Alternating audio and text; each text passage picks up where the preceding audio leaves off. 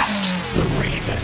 Hello, ladies and gentlemen, and welcome to this week's edition of Cast the Raven, the official podcast of the rock band Ravenwood. My name is Joe Vitale Jr., and welcome to this week's program. Well, there's a lot going on. We are currently promoting the Unsympathetic Vibrations record. It's doing really, really well. Thank you so much for all of you that have been streaming it and listening to it.